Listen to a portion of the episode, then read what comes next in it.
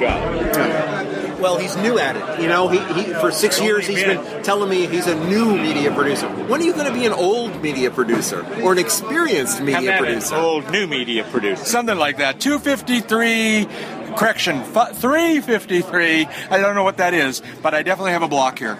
Uh, 353, Charlie, uh, UCAP Daily from Sun and Fun Air Show 2014. Uh, I'm here with uh, my good, good buddy Dave. Say hi, Dave.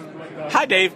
Uh, and uh, Jeb's off on assignment, so he's not here today. And we're sitting here with uh, a great friend of the podcast, Jim. Can I say your last name? Jim Goldman's here. Hi, Jim. Hi, Jack, and uh, you can call me Jeb for the for this. part. Okay, you'll be Jeb. All right, Jeb. You'll be Jeb Prime. That way I can say effing New Hampshire. okay. Um, it's uh, end of day uh, two here at Sun and Fun, and uh, we're sitting on the deck of a uh, of a uh, hospitality suite here, and we're watching the air show in the distance. There's probably a lot of background noise here, and airplanes off in the distance. But uh, it's a beautiful day. It got really warm here today at the air show, um, but that's nice. It's it's just just very pleasant. What do you think about the day, David? Well, let's see. A, less humid than yesterday. B, just as warm as yesterday, just as pretty as yesterday. More crowded than yesterday. Uh, productivity wise for me, really good day. Yeah. What happened today? Anything fun happened today at the show? Anything fun? Uh, I saw a Blue Angel arrive. yeah, well, that was a Blue Angel. that was one, yeah. right. That's the PR guy with the two seater. Uh, we the had guy. small jet identification hour as we picked out the BD jet, which we should mention. We did see that while we were watching the air show. It was the BD jet. It was look. It was jet. BD5 jet, but it looked bigger than the BD5 jet. Why did it look bigger? I think the wingspan was a little out of proportion to what I remember as the mini BD5. Well, and, and the ones that was at Oshkosh last year on display had been, if memory serves, stretched. And I'm stretching the meaning of stretch, like eight inches or ten inches. Uh, and it's funny. It, as, most American females will know, males have a terrible size with size judgment. All right. Okay. Moving on. Moving on. Uh, what else happened today? Uh, here's the big news today, and I want to and and and and, uh, and Jeb Prime. I want to ask you a question about something very very interesting, but I'm going to come back to it in a second here. Um, all, all kidding aside, big news today. FAA has announced Uh, that big news. that they are going to be, be, begin the rulemaking process for um, somehow reducing the requirements of the third class medical. David, do you know anything about more about this than what I just said? Or Not really. Uh, they announced that they're in the process. I love how this. I, read the release online. They're in the process of developing what's called the notice of proposed rulemaking, which is a you know the preliminary step to a rule change. Uh, in response to the uh, now pushing three-year-old petition from FA, uh, AOPA and EAA to exempt the medical requirement for a certain limited spectrum of GA aircraft, two seats, uh, under a certain weight, with speed limit. yeah, okay, it was like It was 100 light sport, It was 180 horsepower, fixed 180 gear. horsepower, fixed gear, I forget the weight limitation. but no IFR, and that's what you hate, right, David? no IFR. Night, no Wi-Fi. Uh, and it's like, wow. Now that the horse has left the barn in Congress and working on a complete exemption from the third class medical for aircraft up to 6,000 pounds, up to six seats, up to 250 knots, day and night, and everything in the world but IFR.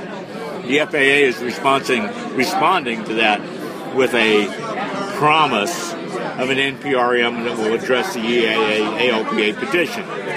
It's, it's clear that the bill that recently introduced in the Senate that was already pending in the House has had the effect of kicking the FAA in the butt to get going, and the FAA is going to try to say, wait a minute, let's do it our way. Don't worry about that legislation in Congress. Right. Pay no attention to that legislation behind the curtain.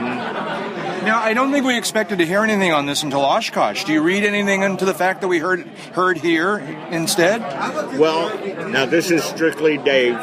Speculation. I get it. Well, it's a take. Uh, yeah. One, one of the things that Jim and I are so yeah, out of sync and in sync on is we both are longtime Washington D.C. guys. Yeah, right, yep. We don't always see the same picture from the same perspective. No, not really.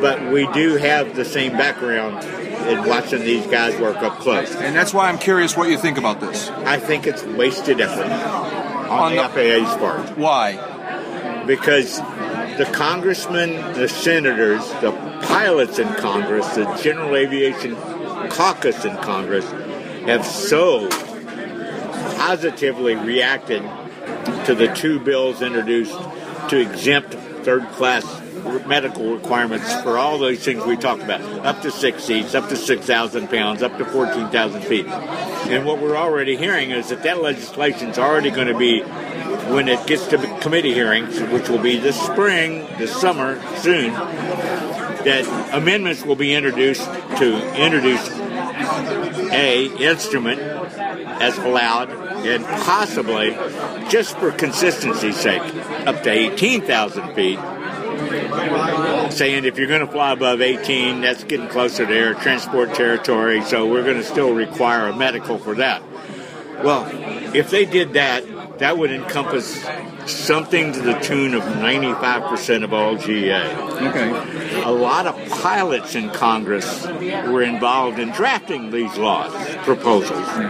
Now, I don't see them. I don't see them being deterred by the FAA. Well, since I'm sitting in for Jeb, I'll uh, disagree, okay. disagree slightly. We, we, do need a contrarian. Dave, you ignorant slut, right? Yeah. Well, thank you for yeah, saying yeah, that. Okay, yeah. I, I believe that this the uh, notice of proposed rulemaking effort by the FAA is a direct re- response to Congress. We, we do agree, we agree on, on that. that. But I believe that ultimately Congress will defer to the FAA. They will either they won't pass the legislation that's pending, or they'll pass something watered down based on what the FAA proposes. They will have some deference to the agency that Dave's not.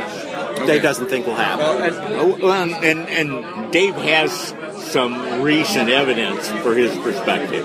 You, Dave. I, Dave. Okay, all right, yeah. Dave has some recent. Makes me nervous whenever you talk about yourself in the third person, but go ahead. Well, that's because I'm once removed. Uh, first off, when the FAA said, hey, Congress, we're going to work on increasing the requirements to fly right seat in commercial aircraft, Congress said, good, we're glad to hear that. And they went on and acted in a way that's really screwed up pilot training to be a, a, an airline pilot. Congress didn't listen to FAA's promise. They frankly didn't give a frack. Yeah. Then, when the FAA came out with their findings and recommendations, for the FAR 23 rewrite and the Aviation Rulemaking Committee result, Congress was already writing legislation to force them to act on the recommendations. Period. Congress has already passed that law and it's been signed by the President of the United States, so it is now real. The Congress didn't give a Mooney's empennage that the FAA was promising to act. You like that? Uh, I, I do like that, yeah. they didn't give a Mooney's empennage what the FAA was doing. Congress is going to do its thing anyway. So my expectation is that Congress has no more respect for what the FAA is going to promise now over this than they have then. I, I, want to talk about I want to talk about Jim's news here, but I just do want to ask. So, does uh, FAA's actions today accelerate the process? Will it make it happen faster, or is it still going to just take its time? I, I actually think that what this will do to the lawmakers in Congress that are already signed on on this will tell them that they're going in the right direction and to proceed as directed. Okay. Are they going to slow down? No. Okay. Okay. No. My expectation, not a prediction, just my expectation, is that before the end of this Congress, the law will pass both houses. It'll be reconciled to match. If it's not matching when it passes both houses, it'll go to 1600 Pennsylvania Avenue where it will be signed. Now, what does that mean, the end of this Congress? That's the end of this year. That's the end of this year. Right, because in November we've got the general election. yeah. I don't expect it to finally clear until after the November election, when there's all this pressure off and re-election prospects can't be affected by decisions they make. All right, we'll see. We'll see. We'll see. Jim, the, the, um, uh, the thing I want to ask you about, and this is not exactly a Sun and Fun story, but it's very cool, and that is that you bought an aircraft. I did. uh, What did you buy? I well, on my way to Sun and Fun, I sort of stopped off to buy an airplane. Now it is Sun and Fun related because they're exhibiting here, and I saw them here. It is called an Aerolite 103 Ah, cool. by U-Fly-It of DeLand, Florida, and it is a Part 103 of the regulations ultralight. This means, for my pilot friends, no license is required, no medical is required. The, li- the aircraft does not have to be registered or inspected. It's yours and yours alone. Describe it physically for us. What does it look like? What's it shaped like? It looks quite like an airplane. It has wings and a tail. Okay, all right. It's a high wing um, fabric on tube, right? It is a high wing fabric on metal tube. The, the fabric is uh, the same as you would make the wings of a, uh, the uh, sails of a sailboat. Okay. and uh, it's an aluminum tube airframe. The entire thing weighs less than 254 pounds. That's the regulation. Carries five gallons of gas, goes about 80 miles an hour. Really, uh, one seat, small engine. Now, what's the engine like? The engine is a sing Hirth, H I R T H Hirth, single cylinder, two cycle or two stroke is called, uh, 28 horsepower motor. 28 horsepower. I said that. And uh, like I said, you can get about 80 miles an hour for about two hours of fun and enjoyment before you put some more gas. And you just need auto gas. Yeah, yeah, And it is easy maintenance because it's a two-stroke engine. yeah. David, you're familiar with this airplane. What do you think? Oh, I think Jim made a great choice. Uh, first off, there are a number of other options that he could have gone with, all of them with the same constraints and the same basic parameters because they're all Part 103 legal. Part 103 dictates no more than 254 pounds, empty weight no more than 5 gallons, single seat, and a 55 knot top speed. They all do that. After that, it's just kind of a matter of how uh, how you like your aircraft configured: low wing, high wing, tail wheel, tricycle, pusher, tractor. Uh, the options are all out there. If you want to get a Belite, you can get a, a, couple of amazing Cub-like replicas of the Belite, Part 103 legal, but it's a tractor. And some of them have an enclosure. Some of them you're sitting Right. out in the breeze. Um, Yours is 50-50. Yeah, there's a little bit of a clear plexi enclosure to break the wind, almost like a motorcycle windscreen, just to break the wind, but you're still outdoors. you do have a little bit of a floor underneath your feet. A little bit of something for your feet to sit on. And and by the way, th- important to note, safety equipment does not count towards that 254 pound limit. So if you add a ballistic parachute or uh, something along that line, they don't. Um, you, you can add that and go over the 254 pounds. You have a 34. Uh, you have a 30 pound allowance. Is that it? Safety Okay. equipment, right? Well, and when the 30 pound allowance was created, most of the parachute systems weighed in the mid teens. So some of the airplanes didn't come with. Some of the ultralights didn't come with brakes.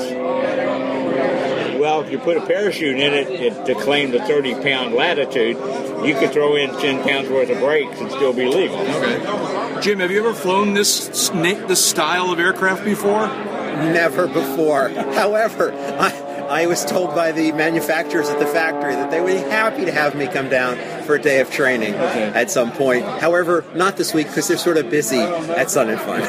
Well, that's very cool. Congratulations. Thanks. Yeah. And, it's, and for all the all, all, all those aviators out there that are going, oh, ultralight, maybe. What Mr. Goldman just talked about is the penultimate necessity if you're transitioning from larger aircraft to an ultralight. What's that? Training. Oh, okay. Remember, with no license and no inspection, you pe- people can go out and hurt themselves in these things. Yeah. So The most dangerous ultralight pilot on the planet is the pilot of a heavier airplane who looks at it and says, they can't tell me anything about that. I fly much heavier stuff. Yeah. That's the issue. Yeah. Yeah. The lighter stuff has some different behavior characteristics strictly around the basis of its lightweight and low wing loading. Yeah. And those little differences, if you're not really expecting them, have been known to uh, damage people. Yeah, no, I've heard that. I believe that absolutely. Well, congratulations, Jim. We're going to hear more stories about that once you get the airplane. oh, I and can't uh, wait. I'd love to come on and uh, we'll share some stories and some pictures. yeah, absolutely, I was absolutely. say the big thing now is seeing what kind of color scheme Jim. put. I know that's a, that's the big decision. That's harder than deciding to buy it. It's like what color are you going to make? Well, here, I had to, to consult with my color expert, which is my wife, to find out what colors ma- go with each other. Yeah, there we Well, go. and here's the good news: you, you picked the right color combination. All you got to do is order a new set if Right. you want to change it.